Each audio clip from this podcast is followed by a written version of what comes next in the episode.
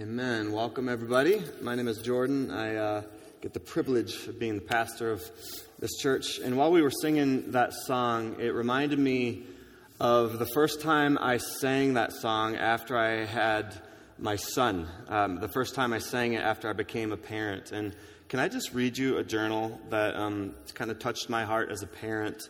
Um, as we are singing, it reminded me of this. So, this is a little journal I wrote to my son that hopefully someday will mean something to him. I had a powerful moment tonight, buddy. I'm in Washington, D.C., leading a trip of young adults to a conference.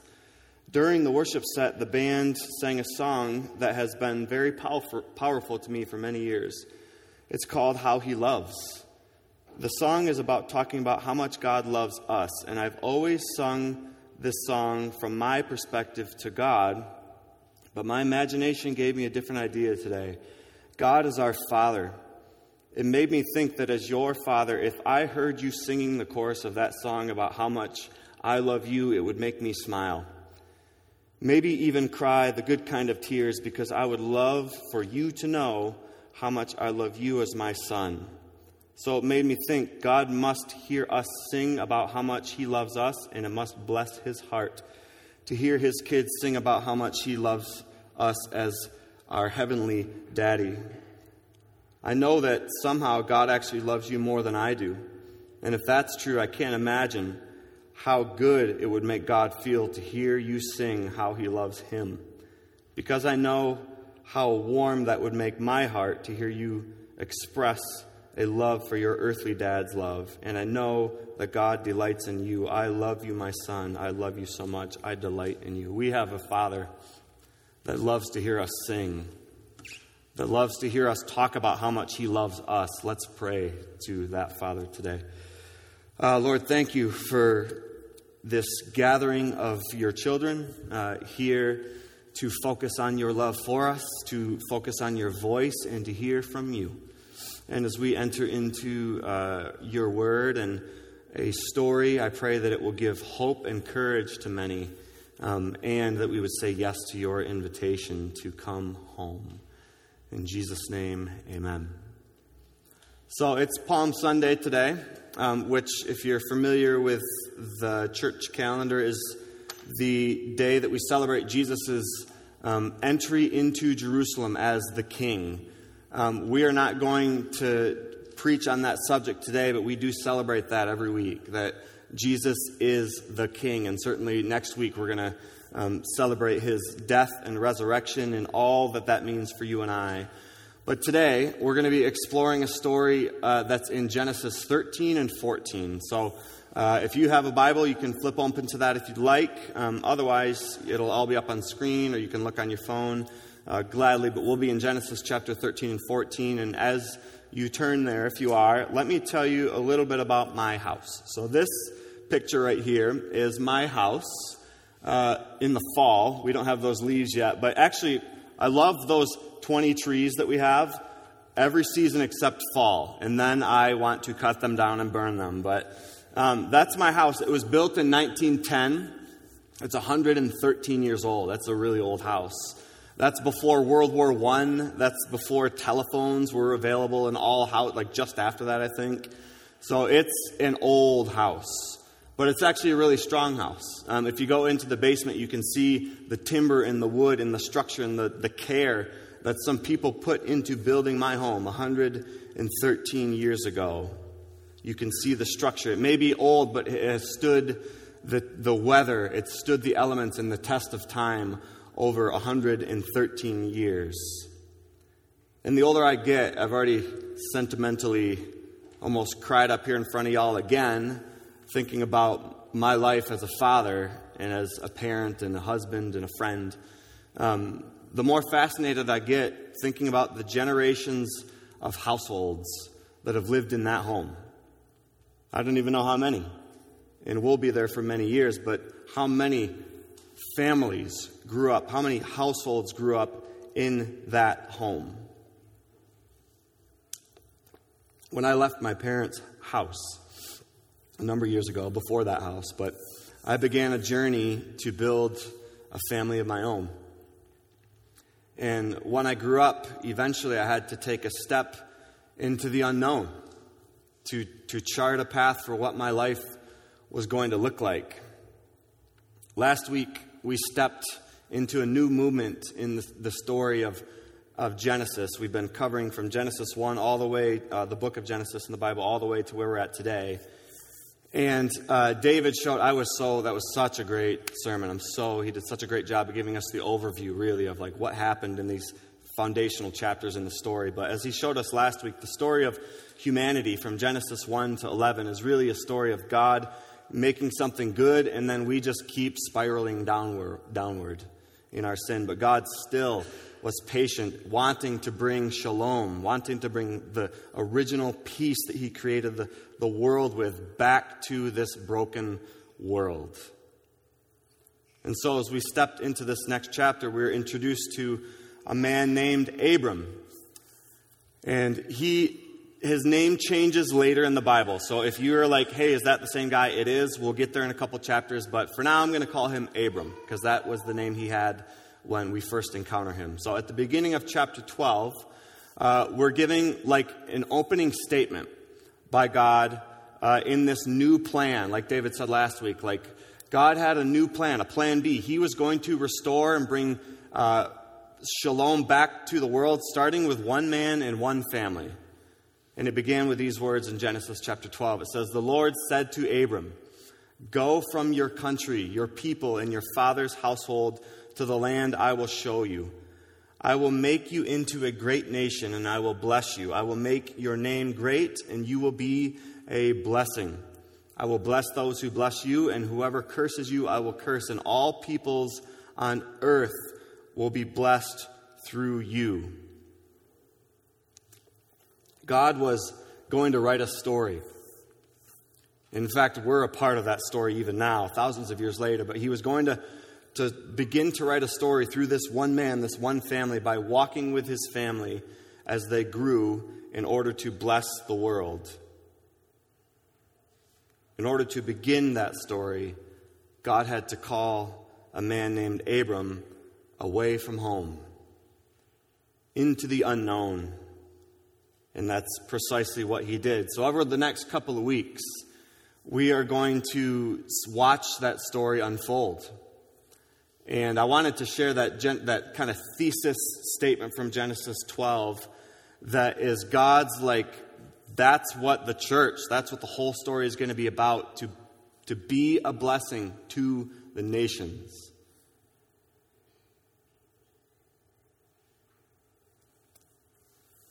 What did it look like for the first person to step into the unknown? In God's plan, to step away from the safety of his, his father's household. What might that mean for us today, thousands of years later? I, I think, hope that by the end of the talk today, you will be able to see your story in this story. And I actually can't wait to show you how. So let me pray and then we'll keep going. Father, I pray you uh, inspire what I'm going to speak next and um, veer me another direction if you want me to. But I, I pray that uh, this will be a day that changes everything for some. Amen. All right. So, I'm, if you're tracking along in our Genesis uh, sequence, I'm skipping over the second half of Genesis 12 because we're going to hit that theme later. Um, so I'm not going to cover that right now. Um, but let's read Genesis 13, starting at verse 1. So uh, it says So Abram went from Egypt to the Negev. So it says he stepped away from his dad's household. Now he's, he's moving, right? Uh, with his wife and everything he had, and Lot went with him. That's kind of key. Abram had, everything, had become very wealthy in livestock and in silver and gold. From the Negev, he went from place to place until he came to Bethel, to the place between Bethel and A. I don't know if that's how you say it. Um, where his tent had been earlier and where he had first built an altar. There, Abram called on the name of the Lord. It says that Lot went with them. who, who is that? Um, earlier, a couple chapters earlier, Lot was Abram's nephew. So uh, we, read, we read in Genesis chapter 11 that Lot's dad, um, Haran, had died, and then Lot became a part of Abram's dad's household. So he was, he was like a part of the family, even though he wasn't like, um, he's directly related, I guess, but he was a cousin. So Lot was stepping into the unknown with Abram as well. And, and over time, um, apparently the, these chapters are so loaded, right? But over time, as Lot got older, apparently he and Abram were pretty wealthy and successful at living out in the wilderness. And we pick up in verse 4, where it says this. I'm going to read quite a few verses here, but it says, Now Lot was moving about with Abram. Also, he also had flocks and herds and tents. But the land could not support them while they stayed together, for their possessions were so great that they were not able to stay together. And quarreling arose between Abram's herders and Lot's. The Canaanites and the Perizzites were also living in the land at that time. So Abram said to Lot, Let's not have any quarreling between you and me, or between your herders and mine, for we are close relatives. It is not the whole land before you. Let's part company. If you go left, I'll go right. If you go right, I'll go left. Lot looked around and saw that the whole plain of the Jordan towards Zoar was well watered like the garden of the Lord, like the land of Eden. It looks, or excuse me, land of Egypt. It looks like the garden, right? It looks, he's pulling us back to Genesis 2. It's well watered. This was before the Lord destroyed Sodom and Gomorrah. So Lot chose for himself the whole plain of the Jordan and set out toward the east. The two men parted company. Abram lived in the land of Canaan, while Lot lived among the cities of the plain and pitched his tents near Sodom. Now the people of Sodom were wicked and were greatly sinning against the Lord. So it's not really obvious to us as we read that uh, section of the story, but part of this story tells us something about Abram's character. So God calls him into this, this land and he let Lot, his younger nephew, um, who in the ranks of uh, the patriarchy was less, but he let Lot go first. He actually let his nephew choose between the better property, which was different than the norm. Usually, the patriarch in the family would get the best choice, but do you blame Lot for, for choosing the, the good selection? Not, not necessarily. It was near cities, it was fertile, it was well watered, it was perfect for raising flocks, which he apparently had many of. He chose the obvious place. Abram gave him that choice. Uh, on the other hand, Abram, his section of land that is talked about there is the central ridge of Canaan. It's rocky and does not support much vegetation for grazing.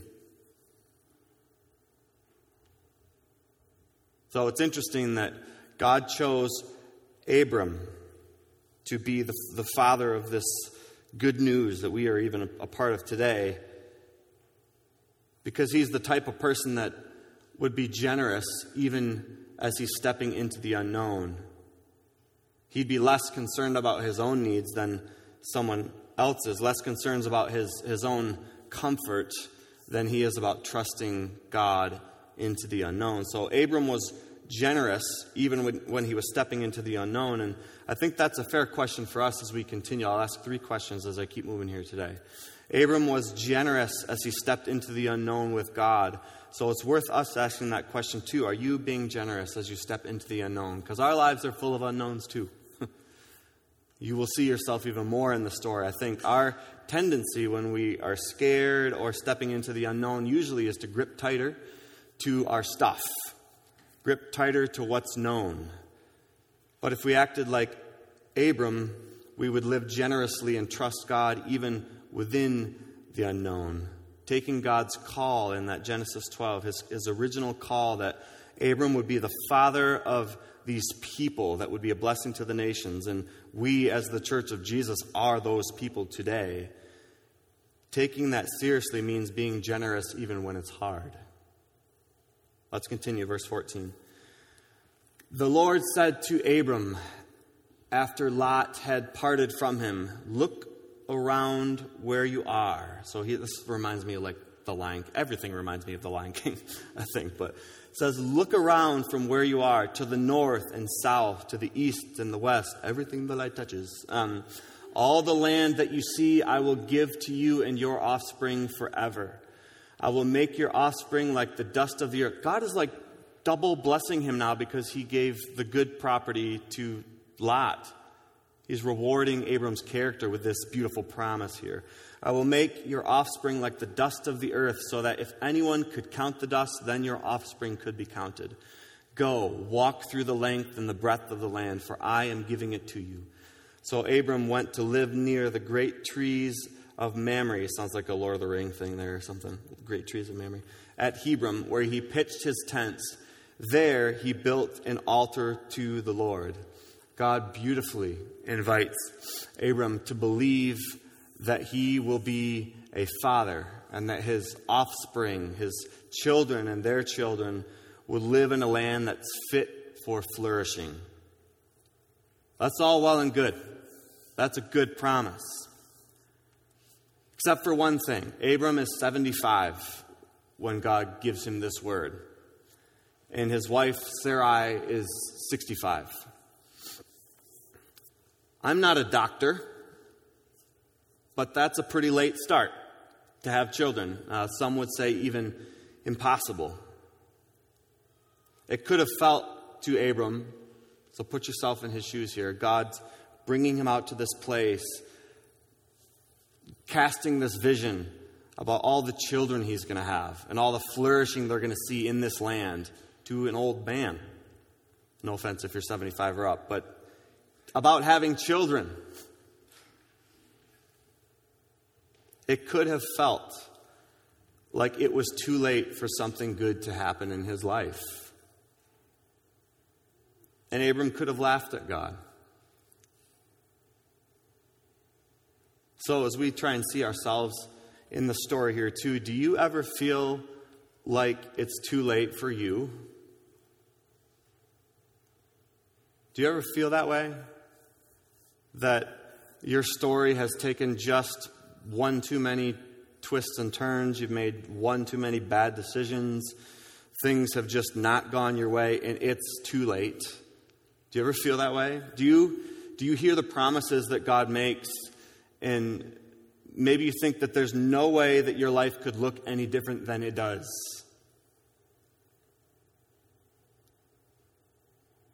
I think Abram knows what that feels like. But he was believing that God could do what God said God was going to do. He was actually grateful. He built an altar. He was generous towards God. He said, Yes, God, like, let's do it. I believe you.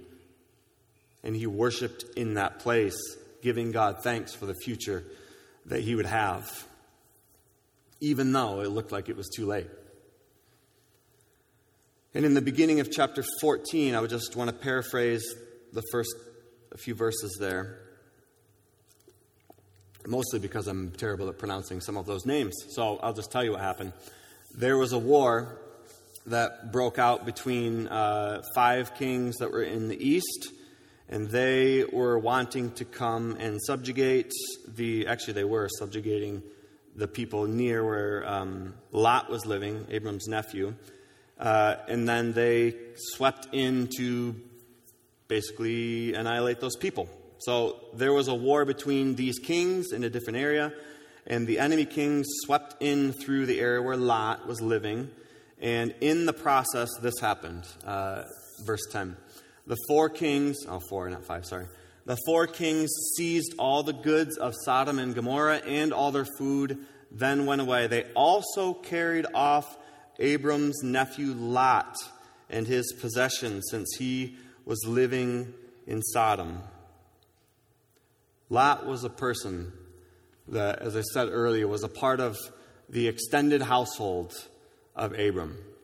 He was family, and he especially became more Abram's responsibility when Lot's father died. So I want to jump into a little bit of a contextual dive here for a minute. So uh, remember, as I just said, that uh, Lot became a part of Abram's household, even though they spread out their dwellings. in ancient Near Eastern cultures, uh, they were built on family patriarchs. So some uh, cultures have matriarchs where the mother is the head of the household, and others have patriarchs where the father is the head of the household. At this, at the time of our story, and actually throughout the whole Bible, I guess, um, is very much a patriarchy where the father was the head of the household. And I do know that certainly for, for us in our day, in our modern day, that word can carry some baggage to it. Uh, maybe some uh, have experienced in here grew up with a domineering father who pushed people around. I, I understand that the word patriarch might be loaded for you. But I do want to share uh, why I think this version of patriarchy was actually pretty beautiful. And there's some things we can actually learn about God through it. So there was something about it that I think is worth sharing. So I was sitting in this house back in October when I had heard about it. Um, it was actually on my birthday that we got to go into this uh, place. It's called a Beit Av. And this structure would have existed in the time of uh, Abram. So this is in Canaan. So I got to walk in that place.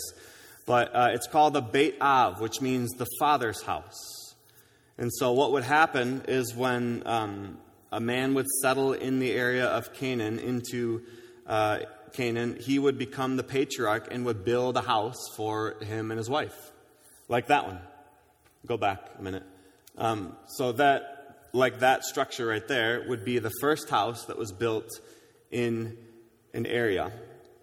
And you can see uh, as the patriarch began and his wife began to have children, they would build extensions off of the Beit Av, off of the father's house, and they would uh, expand into branches called insula. So you can actually put the, the next picture up there. So you see the they didn't fully reconstruct the the side homes, but those like smaller uh, dwelling areas, those are where the children and the grandchildren and the whole rest of the family would build their uh, house off of the father's house.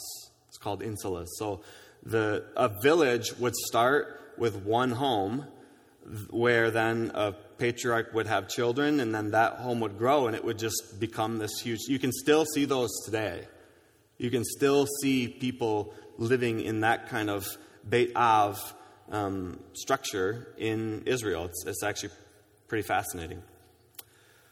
So, uh, yeah, when the patriarch's children would marry, they would build more, and the same thing for their grandkids, and eventually um, it would be a village. And in the ancient world, everyone that lived in connection to the father's house, the Beit Av, they would actually refer to the patriarch, the, the father, grandfather, great grandfather, as Abba. They would call him father. They would call him the same word that they call their actual dad Abba.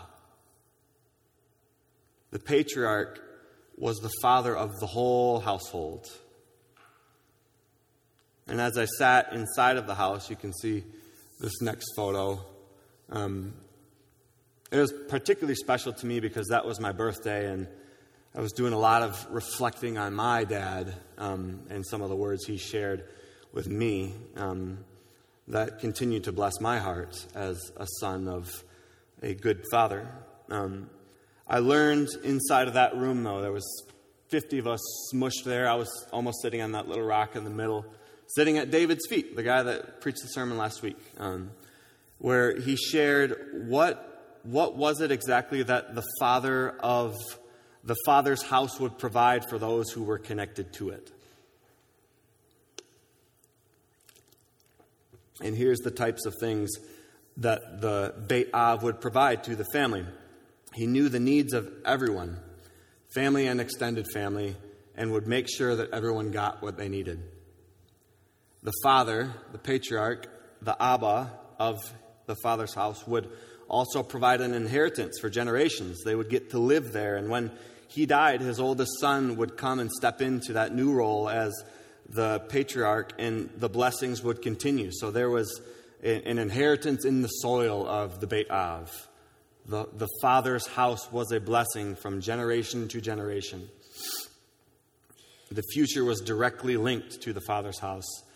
And the patriarch would also ensure the safety of those in their household. For example, if a member of the family were taken as collateral uh, for a debt, the patriarch would redeem. That's actually the word, would redeem or buy back that person to come back to the father's house and restore their status as children of his Beit Av.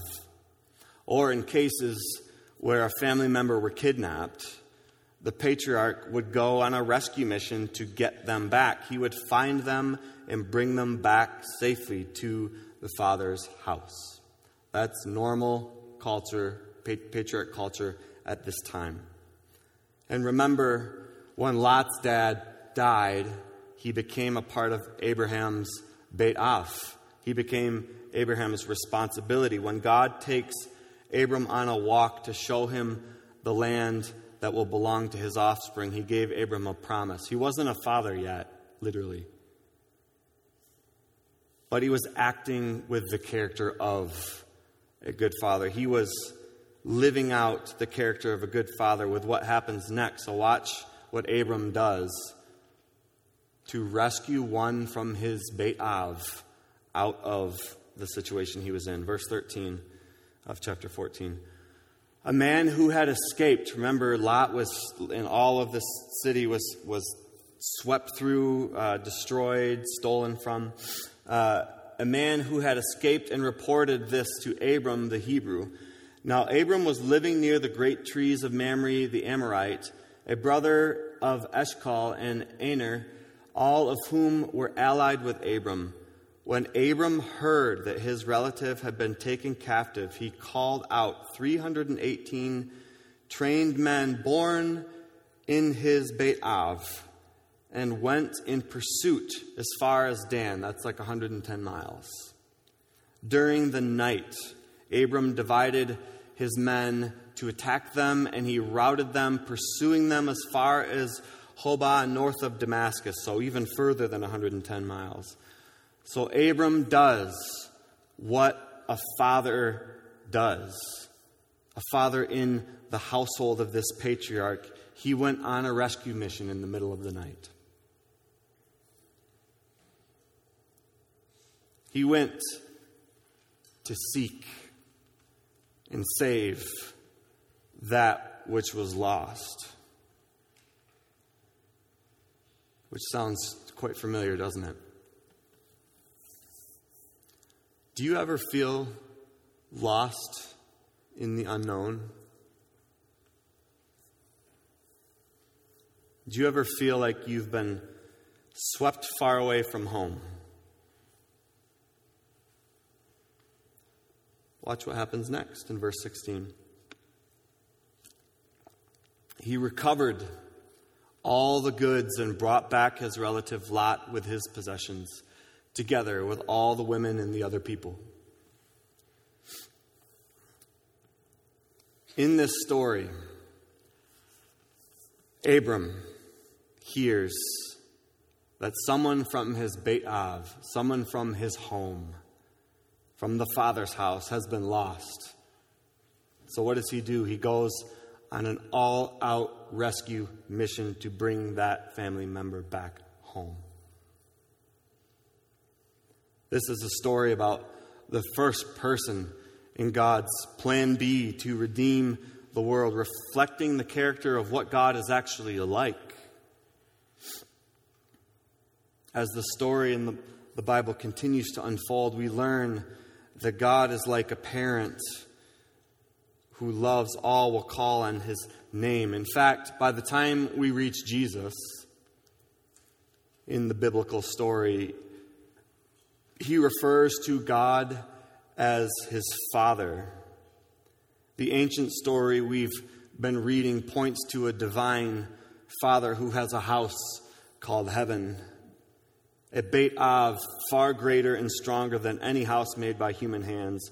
Jesus says it this way My Father has many rooms. My Father's house has many rooms. If it were not so, would I have told you that I'm going there to prepare a place for you? And if I go and prepare a place for you, I will come back and take you to be with me, that you may also be where I am.